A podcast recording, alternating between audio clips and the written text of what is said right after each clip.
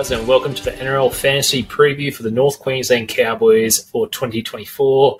Resident Cowboy followers in the house, Jake, I'm host, and Riley here to rip through this one with me. Riley, how's it going, mate? Good to be back on the mic for NRL Fantasy. Good, Jakey. Yeah, we're back together tonight, so hopefully Telstra's on our side, listeners, and can get through a full pod without a blitz. Sounds good. Um, but before we start, make sure you join all the fun on social media. See us at Talking League Pod on TikTok, Facebook, Instagram, and Talking League One on Twitter. You can find all our info at www.talkingleague.com. So, Riley, let's take us through the Cowboys season for 2023. Uh, pretty disappointing year for the Cowboys, in my opinion. But what what went right for the Cowboys? What went wrong, and what's the differences for this season? Yeah, Jakey, it was pretty underwhelming, uh, finishing 11th, conclusion of the season. Number of injuries, suspensions, and an underdone preseason uh, due to a World Cup hangover, I think, were big contributing factors. Still look at Drinkwater in the spine. He was absolutely outstanding again and uh, found his way into the New South Wales squad for game three. But the likes of Robson, Lolo, Dearden, and then Townsend all struggled to form combinations. So I think another preseason together. Um, Payten came out a few weeks ago and said in an interview they're a number of weeks ahead of where they were this time last year. So expect the boys to hit the ground running um, 2024 and a bit of a bounce back factor this year, I think. Awesome. So on the gains here, we got Jakey Clifford going, uh, coming from Hull FC, Thomas Mikaele coming from the Titans, um, Jazari Puavase, and Viliami Vailea from the Warriors. So pretty handy pickup there in the outside backs as well. Uh, the losses, we've lost Peter Hiku, really, so I'm sure we're not uh, too worried about that. I'm sure we can get a better replacement than Peter Hiku. He's off to the Super League. Sylvester Namo, Ry Price, and James Tamou now retired. Looking at the first five games for the Cowboys, we've got the Dolphins away, Knights at home, Dragons away, Broncos away, and Titans at home. So pretty good draw for us starting off. So we'll see how that goes. But Riley, we'll we'll jump straight into it. How good is this bloke? That's right, our stud. So this one's pretty obvious for me. Um, I think it's Scotty Drinkwater, 715k. Um, he averaged just over that keeper status at winger fullback last year at 50.1. So, what do you like here about Scotty Drinkwater, mate? Um, I, I, think it's pretty obvious for Cowboys supporters that he's a gun out the back, but fantasy wise, what does he bring to the table? Well, I think a lot of us started last year with him, Jakey, as a keeper wing fullback, and I think he burnt some of us, such as yourself. So, back to back seasons as a keeper wing fullback option, I think we really do need to look at the likes of him and KP if you do want to spend up big this year in the wing fullbacks. The big thing for the Cowboys is a lot of their attacking structures do come off him. So last season we look at 0.5 a try, 1.2 try assists, 0.7 line breaks, and 1.5 line break assists per game. So gives him a huge ceiling, a strong ball runner with 157 run meters and 4.6 tackle busts per game. The demerits, though, do hinder his consistency, and his style of gameplay does give him a lower floor there with 1.4 errors and 2.3 missed tackles per game. With a lower score of 10, we do see, though, there is only four scores below 30, so a decent player, when you are paying up sort of over that 700k, you do want to sort of sit around those 50 scores every week. Yeah. Which is pretty key. I reckon that's a good point too. Like it, it is winger fullback as well. So your guns, you also you're always going to have those low scores. So even Tenney in his heyday, he, was, he always had that score of you know ten uh, within him, or a score of a four or fifteen, or just one of those real down weeks. And it, they also get outweighed by the massive eighty or ninety point scores they get in their big games for the score and try, setting up setting up tries and so on. So I think with Drinkwater, like I did go in that, did have him at the start of last season where. It, and that's the risk you play with fullbacks. So they do get off to a slow start. Um, their floors are generally lower than you know your forwards, your halves, and their ceilings are higher. So it's a lot of risk reward there. So um, interesting one. I don't think I'll be getting. I think I've learned my lesson. I don't think I'll be starting with a very expensive winger fullback and centers this year. So I think I'll be saying way, But I think Scotty Drinkwater is definitely one of the run home, especially the Cowboys. Um, improve their form on last year and get themselves into the top eight, a few more attacking stats as well. So the added thing he does have there too, Jake, he's a little bit of a kicking game as well. So an extra few points um, a week does add up as well. A great early season buy schedule. So probably not one to strongly consider to start with to start the season, but one you could potentially look at if you did want to uh, look at a little bit of a pod option. Awesome. So we'll jump into our next stud, and that is Reece Robson. So uh, 660k, average of 48 from last season. So he is priced pretty highly up there. He's sort of on that borderline uh, keeper status. I know I picked him up at the end of last season. He, he was good for a few weeks, and then he sort of plummeted off to the end of the year. So he's I, personally for me, I see him playing that 80 minute role again uh, at hooker. Um, I know Granville's there on the bench, but I think he's pretty much playing that mid position, um, same as last year, and just sort of filling in the outside backs wherever we get an injury. So um, I do like Reece Robson as a solid option. Whether he becomes a part of it, you know, your final seventeen or not is another question. So, what's your sort of sort of thoughts on that? Do you think it's worth having Reece Robson just for that security of a you know close to a fifty average for the season, or, or again spend a bit higher on a hooker? I'm going to say no, Jakey, for a couple of reasons. So, last year I started with Robson, and um, a lot of the other boys at Talking League started with Grant. And for some reason, Robson just seemed to score ten less points every week compared to Grant crunched a few numbers and we sort of project Robson to average similar to last year, so projected out at about 49. Cowboys don't have an early buy up until round 13, so he's going to play those 13 games, which equate to 637 fantasy points. You look at someone like Harry Grant, who I'm pretty keen on as well. You got Joey Lussick, who's or Brendan Hands are going to come to the equation as well. That starting hooker at Parramatta, but we focus on Grant. We project him to average, I think, quite easily 56. Probably not going to play the 80 minutes. It'll be more sort of the 65 to 70, I think, every week. He does have an early buy, though, in round four. So 12 games at 56 is 672 fantasy points plus 40 points. So I'm going to throw cheese in there again. I'd say fair chance I do start with him. 40 Not po- again. 40 points from him gets you up to 712 fantasy points. So you're 100 points ahead by going the Grant Cheese route compared to going Robson. So for the listeners out there who are considering going Robson, just look at Grant spending up that extra close to 100k. It is worth it, and especially in the early rounds, you don't want to get uh, left behind the starting pack because it is forever to, takes forever to catch up. And I just couldn't seem to make up ground last year, no matter what I did. So trade choices didn't work out, but yeah, you need to start strong. And I think you, if you are going to go a gun hooky, you need to just pay up and look at Harry Grant, I believe. Yeah, I think I agree there as well. And it's very, very old school sort of fantasy coaching, guns and value players. So guns and cash cows pretty much. And does Reece Robson fall under the value? Probably not. He's probably priced at what he's going to score at. And yeah, is he a gun? You probably think Cookie and Grant are probably two highest hookers for the season. So doesn't fit into a gun. Not a not a value player. Yeah, probably not. But if there is someone in this Cowboys team you do want, he's probably up there, but I guess not for us. Yeah. Fancy was this yeah. season. Moving on, uh, we'll move to our no, no, no, no, no, and our duds. So I think this was pretty obvious for us. So I think Chad Townsend and Tom Dearden. Uh, Townsend's averaging averaged 36 last year, and Dearden 38. Uh, Cowboys halves they tend to share the kick meters a fair bit. Share, tend to share sort of that role of steering the uh, ship around, attacking stats. They're probably they're both. Well, Dearden's a pretty good defender, um, but he does miss a few, and Chad Townsend's not the best defender as well. So they sort of share those points around, share the base stats around, and none of them really take the super dominant route and get those big points. Um, anything from you, rather than these two guys, just clear avoids. Yeah, both sort of mid thirty averages there, Jakey, priced at sort of where they are. So look at those mid ranges. I think they are sort of clear avoids to start the season. The big I suppose, let down from a fantasy perspective was Dearden last season. We did see his average regress a little bit due to some drop in attacking stats. So I think both those boys are better draft options. You know you're to, you know they're going to be there week in week out for the Cowboys. So I think better late pickups uh, as a second half to partner in draft. Yeah, awesome. Sounds good with me. Um, we'll move on to our cashy. So.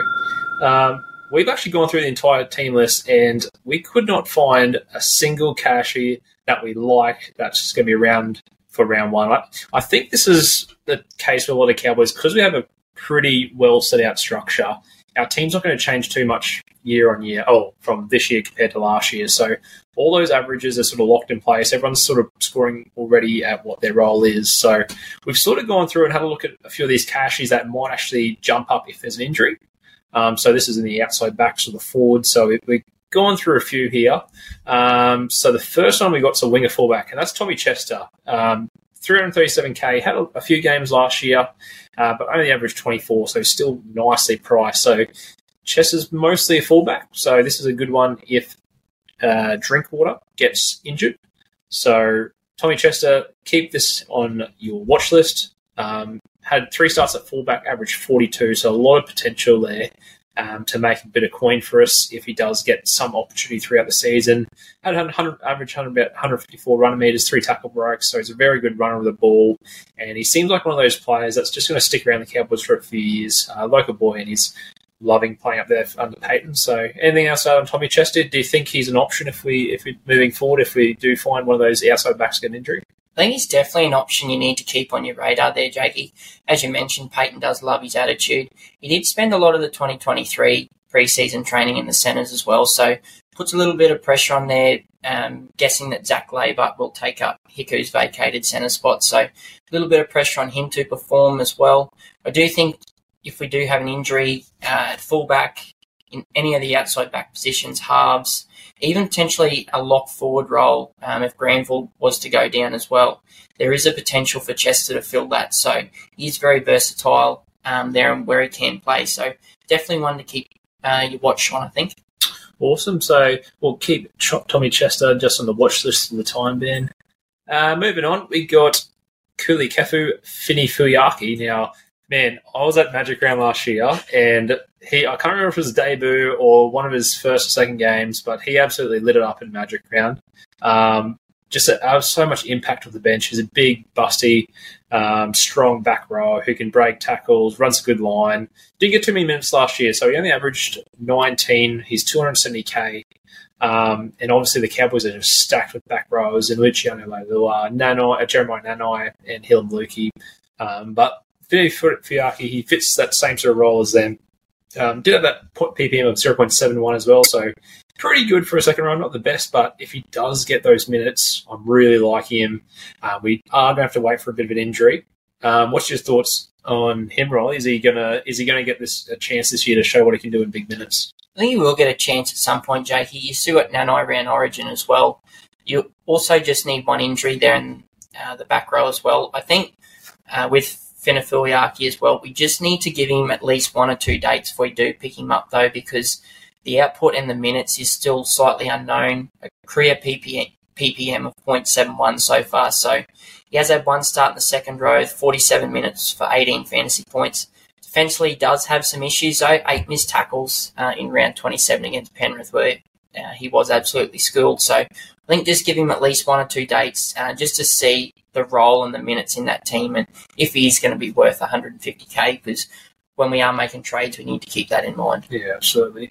Now, what, what do you reckon the best structure for the Cowboys' second row is? Like you said, obviously you have that uh, Nanai, Luciano Leilua, Heilum Luki. You know, obviously Luciano Leilua sort of filled that role last year, playing that 80 minutes role with Nanai and Luki being having those suspensions and injuries. What's your on a, as a Cowboys fan? What's that ideal back row? And is Fini Fuyaki still the fourth in the line, or do you see? You reckon he could even play some minutes in the middle as well?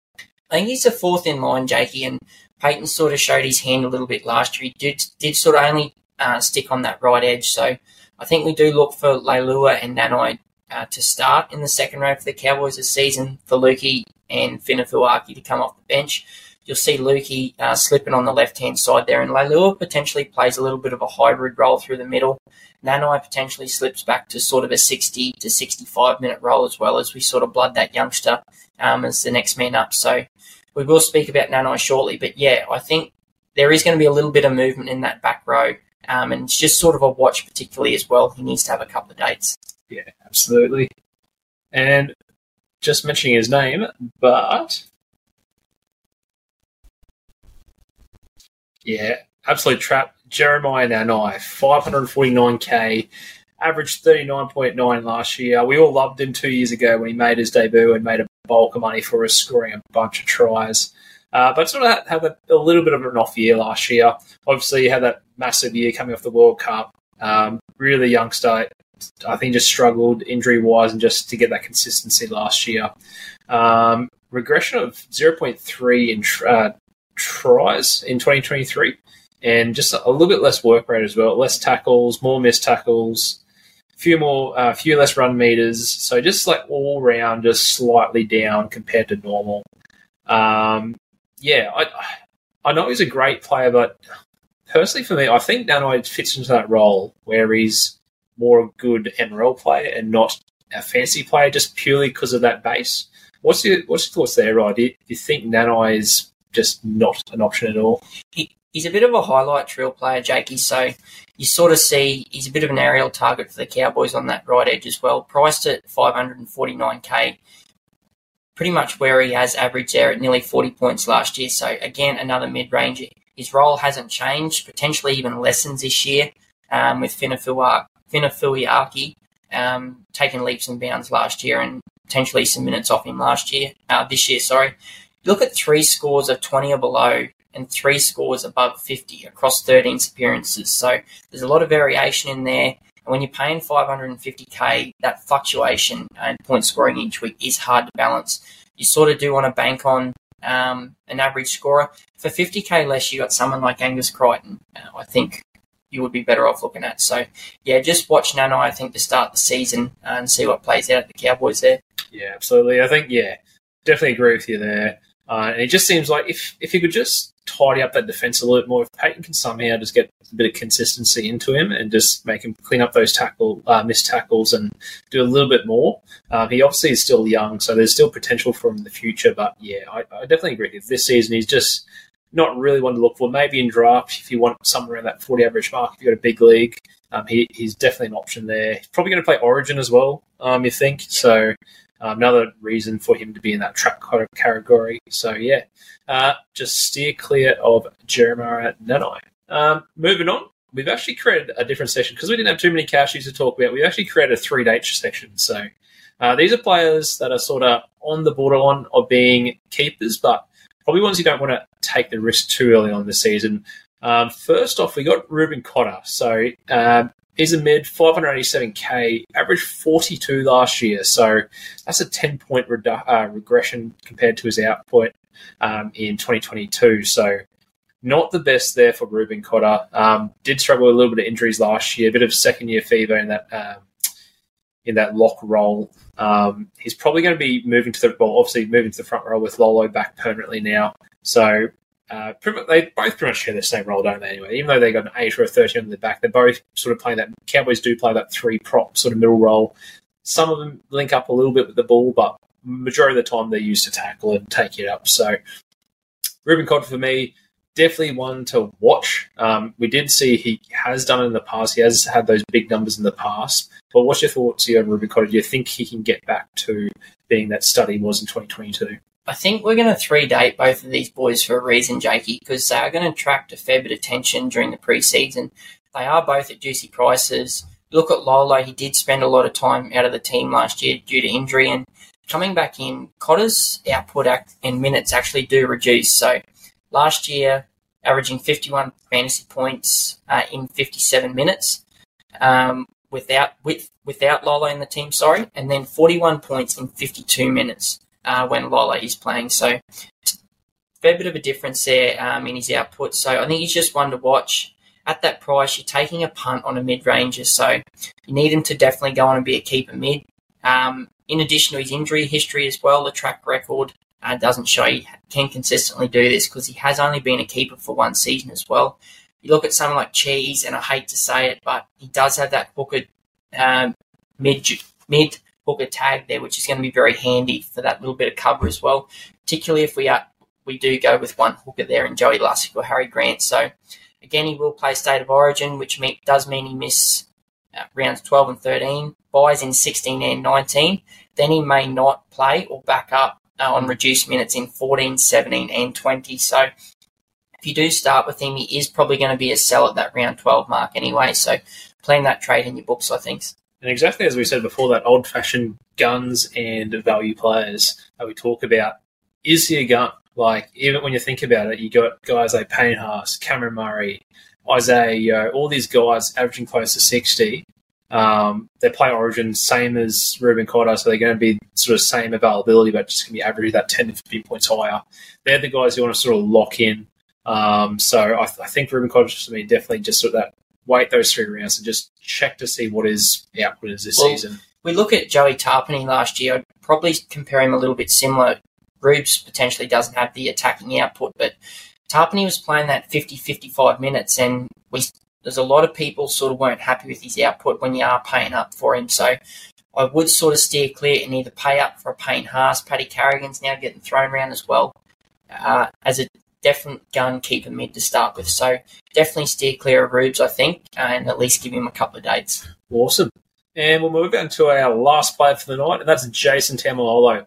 Uh, mid 468k and averaged 34 last year. So who would have thought a Jason Taumalolo in the absolute dumps as a fantasy player? He's just, I don't know, for me, he's, he's just getting a little bit too older these days. His body's not holding up like it used to.